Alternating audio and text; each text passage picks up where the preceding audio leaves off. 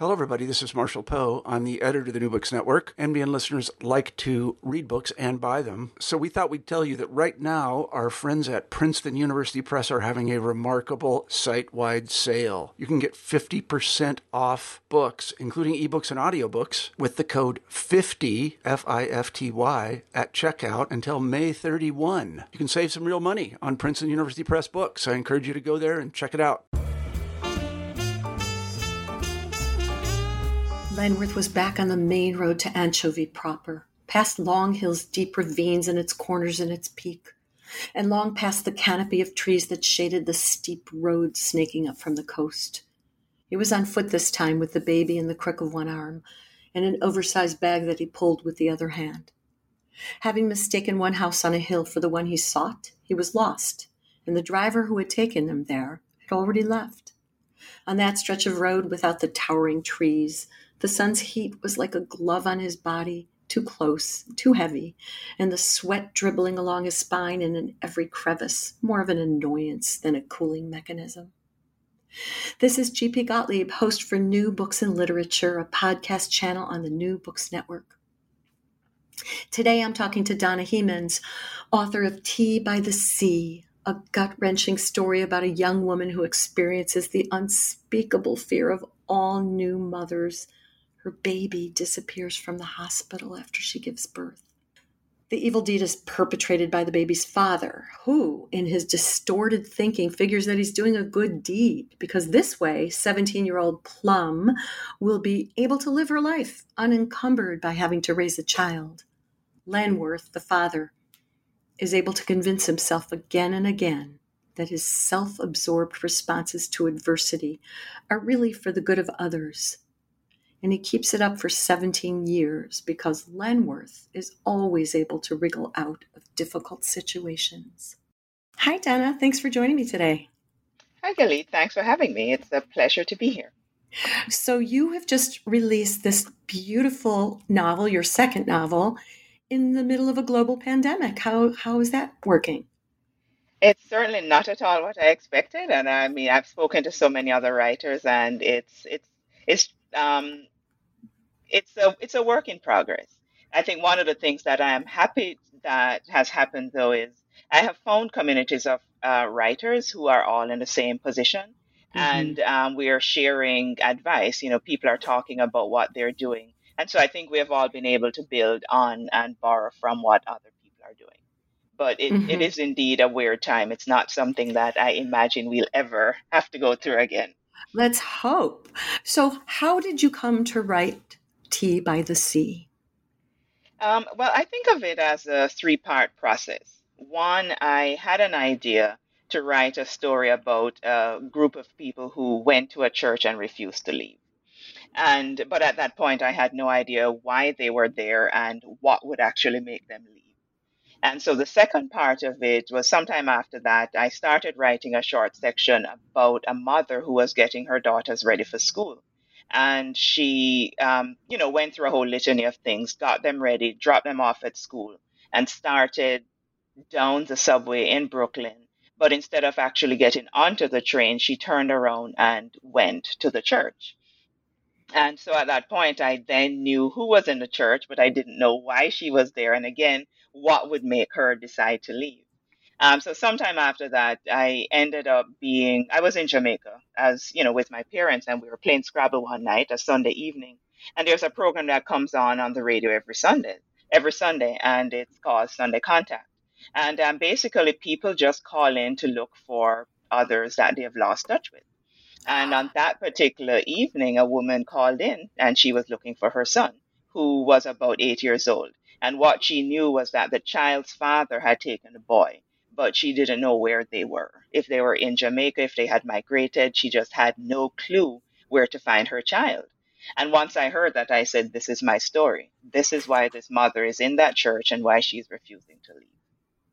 Wow. So the story opens with the father carrying his day old baby girl filled with ideas of how he's going to devote himself to raising her. And we don't know yet that he's kidnapped his child, but he immediately starts lying. So we know he's not what he seems. All right. Where, but he seems so devoted. He's smart. He's well educated. Where did this terrible part of him come from? Well, I think he believes he's doing something good. And I think one of the things that we learn later on in the book, and I, I don't want to give away too much, but one of the things that we learn is that he thought he was giving the mother of the child, Plum, a chance to have a decent life, to have a life without being um, burdened by a new a baby at such a young age. And one of the things that we'll find out is that um, Lenworth grew up with a mother and a sister who had children, but um, were raising children without the father in the picture. And he had grown accustomed to seeing his mother and sister struggle. And he did not want Plum to go through the same kind of struggle. So he thinks he's doing something good. Um, you know, as you know, we might have, as readers, we might have, you know, like a certainly different idea of whether it was good or not. Right. And the part where he has to lie every turn um, might have given him a clue that it, he wasn't as altruistic as he thought, but he didn't. He didn't catch that. So Plum is a beautiful wild teenager. Could you talk about how her parents decide to send her back to boarding school? You know, it's one of the things that I think almost every um, person from the Caribbean and probably from other um, other groups, other immigrant groups have heard growing up is that you know, parents, at least in Jamaica, at least in the Caribbean culture, it's one thing where parents will say that they are sending their children back to wherever they have come from so that they will learn and become a better person. And um, so in, in Plum's case, I think she got into her, or her cousin got into a little bit of trouble, and her parents decided that she, you know, the influences that uh, around her were not the right ones. So they wanted her in a different place, in a different environment where she would not necessarily get into trouble. Um, you know, it, she found a whole different sort of trouble once she got to Jamaica. But again, her parents wanted something different for her, wanted to take, a, take her away from what they considered to be bad influences in Brooklyn. Well, uh, since you brought it up, um, so you grew up in Jamaica. So can, can you talk a little bit about how um, your education there affected you, how much of your whole, and then you came to college in this country. Can you talk about that a little bit? Sure. Um, you know, one thing that I think people will, or people who know Jamaica, or people who know me, might recognize a little bit of the school there. I went to the high school I went to in Jamaica is called Westwood High School. It's a, um, I was a day student at a boarding school, and um, so I borrowed a little bit from that school and another boarding school to build the school that Plum attends in Jamaica. And mm. um, so, yeah, I went to school in Jamaica. I finished high school there and then moved to New York, went to college in Brooklyn. Um, so, my experience is certainly uh, different from Plum's experience in the book, but I think I was able to borrow from um, living in Jamaica, living in Brooklyn, borrowing from my two experiences in order to create the experience she had. Mm-hmm. Why do her parents refuse to live in Jamaica, even though they love it there? I, um, you know, it's um, um, it's one of those things where there's so much that you get accustomed to when you live somewhere else that you know you go back to Jamaica and I um, you go back to Jamaica now, and certainly I do too. And um, there's some things that you see that are just so very different there are some things that you're accustomed to, some things that you would like to see that are just um, handled differently in Jamaica. Um, for example, if you you know go to the bank to try to get any business done, the amount of paperwork that you have to go through is just so daunting. Um, but whereas some of the things that you would be able to do here um, very quickly and very easily just requires mounds and mounds of actual physical paper in Jamaica. So some of it is just simply is um, you know those kinds of differences. Mm-hmm. You get used to a certain lifestyle, and you want to have the same thing in Jamaica, but you might not necessarily have it. But at the same time, there is also so much about being in Jamaica that you miss. The weather, for one, the fruits that you, you know, have grown up eating, the food itself in general, your family, your friends, you want to have that, but you also want to have some of the other conveniences that you know you had in your new life or your other life. Yeah. Let's talk about the food. Um, I had to take several breaks to uh, get a snack because you, there was a, there was a lot mentioned. Let's talk about it. What did you love? Um, you know, I don't remember much of the food that I talked about. Um, I, I know tea definitely. That's one thing that I um, talked about and wrote about in the book. One because of the title, but also it's something that Plum loves and she makes a habit out of taking um, like dried peel or anything, you know, fruit pieces of fruit that you would discard and using that to make tea. And you know, I, I think it's something that so many people or so many cultures do, where we have a lot of other teas that, um, eh, you know, a lot of other teas that are beneficial or that we're um, told is beneficial and um, I, I think I wanted to build and bring some of that into the story. And she carries around a tin, right?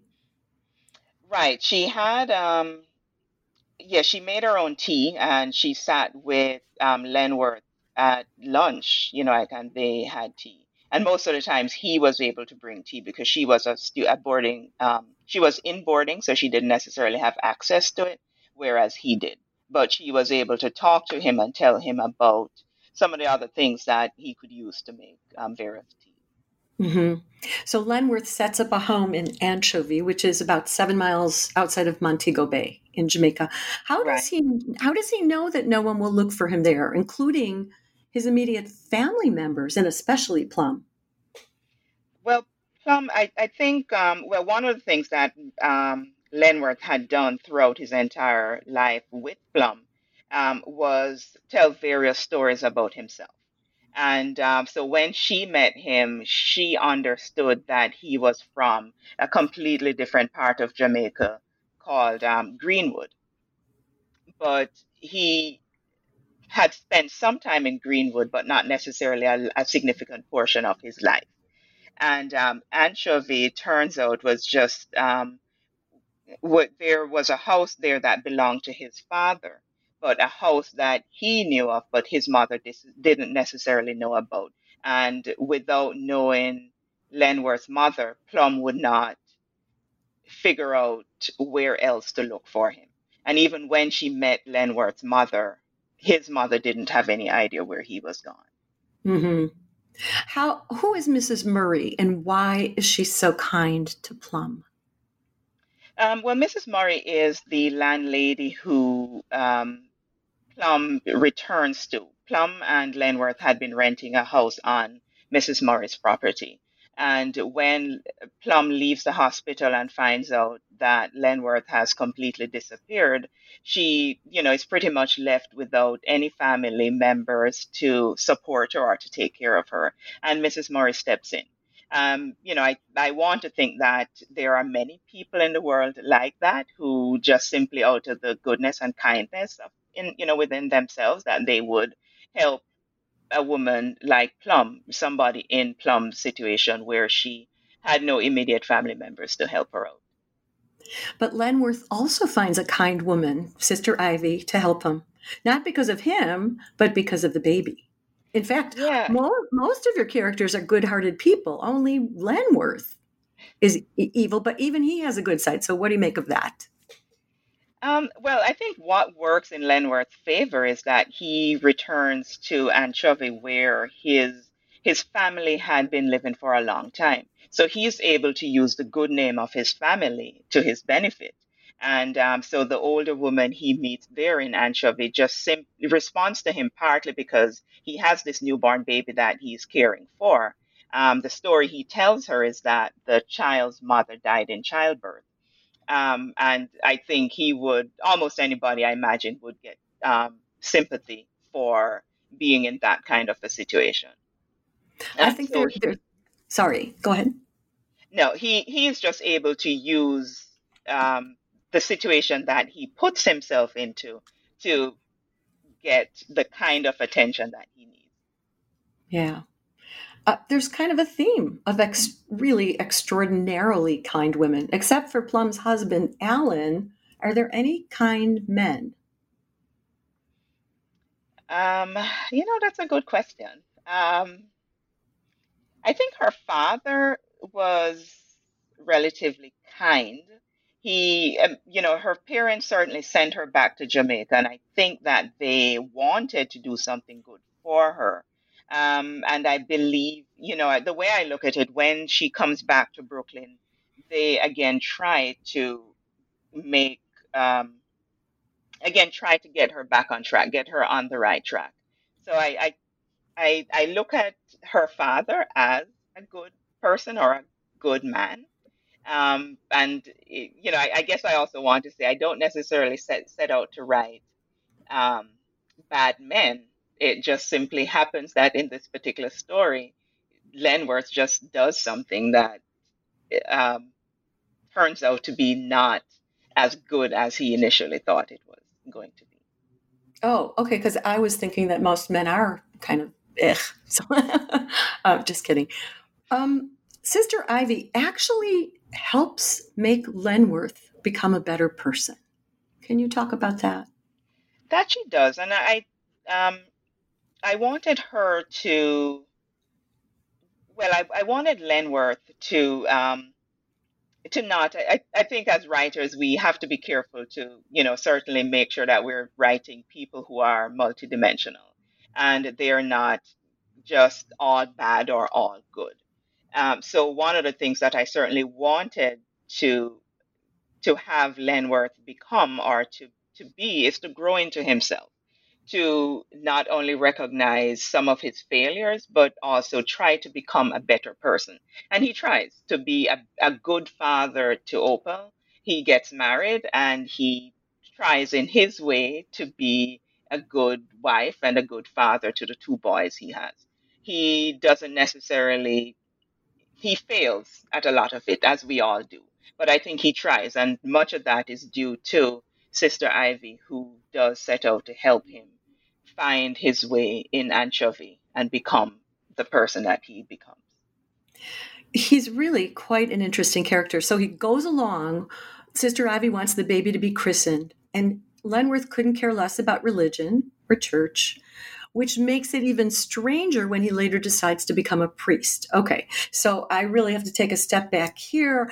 I have a sister in law and a brother in law who are both Episcopal priests separately and right. they um, each of them were called they they have explained how they were called to becoming priests. And they're infused each of them infused with spirituality. So how is someone like lenworth able to become a priest even if he does it as an escape? Um, you know i think that i have met a good number of people who turn to the church or turn to become pastors in some form or the other, whose life doesn't necessarily reflect their spirituality or their beliefs. And so I wanted to draw from that experience in creating Lenworth. But in addition to that, I think Lenworth want Lenworth wanted to become an engineer. He wanted to build buildings. He wanted to build big things and he looks at Christianity or looks at religion, looks at the priesthood as building in a different way. And so that's the reason he really turns to turns to become a um, becomes a priest or turns to um, goes off to you know study to become a priest. Um, so I think that is part of it. The other part too is that one of the things that I learned a long time ago was that um, the Episcopal Church, at least in Jamaica, and we call it the Anglican Church there, um, they require their priests to teach for a few years before they enter, um, before they start studying. And so, having taught, Lenworth was in a good position to use that to then um, study, you know, enter the seminary and study to become a priest. So it worked out to his advantage. Mm-hmm.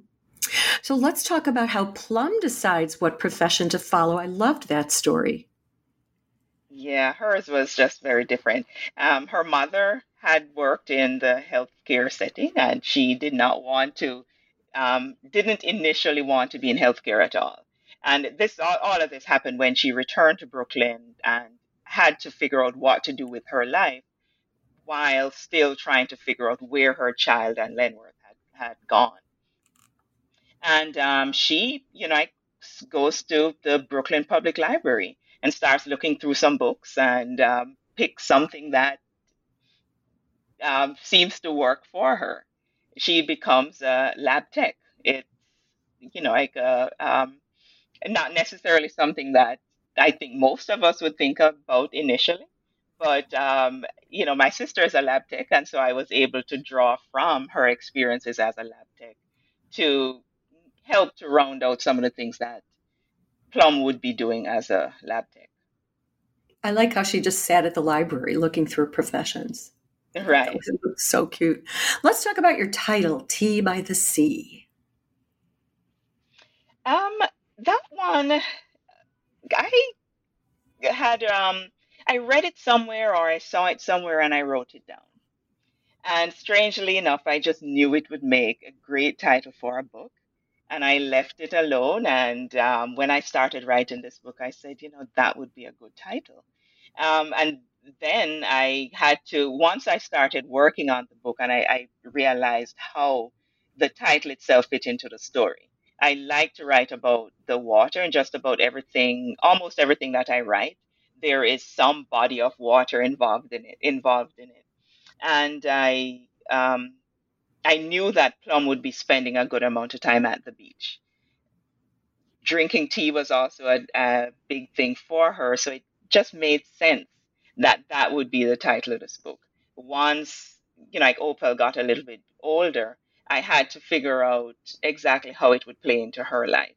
And one of the things that readers will learn is that her father, Lenworth, uses Tea by the Sea as a way to bridge, as a way to give Opal some kind of a relationship with her mother that is completely non existent because of what he did um, the day Opal was born. Mm-hmm. It takes Plum many years to be willing to marry Alan. Does she love him? That's a good question. I think she does on some level, but I think that she had to make a decision to move forward with her life. She had been disappointed um, over and over. She had been searching for Opal. She left, um, got to Jamaica, thought she had a really good lead, got to the house in Anchovy and found it empty, and came back to New York with an idea that she would stop searching. But she also, at that point, had to make a decision where she would go with her life, how she would move forward with her life. And it just made sense in some ways to create something else to replace the child she didn't think she would be finding, and in some ways to replace Lenworth. So it's it. I think there is some love there, but at that moment when she makes that decision, it's certainly not about love. It's simply yeah. about having somebody in your life and not really being alone, having something to replace what you have already lost. Yeah. Well, it, it was a. It's just a lovely book, and um, so uh, uh, so many emotional highs and lows, happy, sad, up, right. down. Oh, so um, a little bit of nail biting, but it was a lovely book. What are you working Thank on you. next? Well, I have two other novels that I had started writing before I wrote Tea by the Sea and I have revised at least one. Another one I need to work on the revisions for. And so the one that I think at this moment, I still believe it's done, is a story about a family's migratory patterns through the Caribbean and in um, America. So they had spent some time in Cuba, and one daughter in the story also lived in America. So I I wanted to do something that just really traced how Caribbean people have moved around, both within the Caribbean and outside. Sign me up. It really sounds interesting. There's uh, a lot more need for more immigrant stories because this is a country based on immigrants, and certainly there's, there's some issues with um, immigrant rights right now. Right. As actually this very week. yeah, but, quite a bit of it, right? Right. Uh, and there are, there are lots of stories. There are lots of stories that we don't necessarily hear either. Yeah, and we all have from different parts of the world. I mean, I'm my parents were barely born here, but I'm second generation because of that. You know, very few of us have long histories here. Although right. some do. Donna, thank you so much for talking to me. This has been just lovely. And I wish you the best of luck with this book and the other books. Thank you. Thanks for having me. And thank you for joining me. Again, this is G.P. Gottlieb, author of the Whipped and Sipped Mystery Series and host of New Books in Literature, a podcast channel on the New Books Network. Today I've been talking with Donna Hemans, author of Tea by the Sea. If you enjoyed today's podcast and would like to discuss it further with me and other New Book Network listeners, please join us on Shuffle. Shuffle is an ad free, invite only network focused on the creativity community. As New Book Network listeners, you can get special access to conversations with a dynamic community of writers and literary enthusiasts. Sign up by going to www.shuffle.do forward slash NBN forward slash join.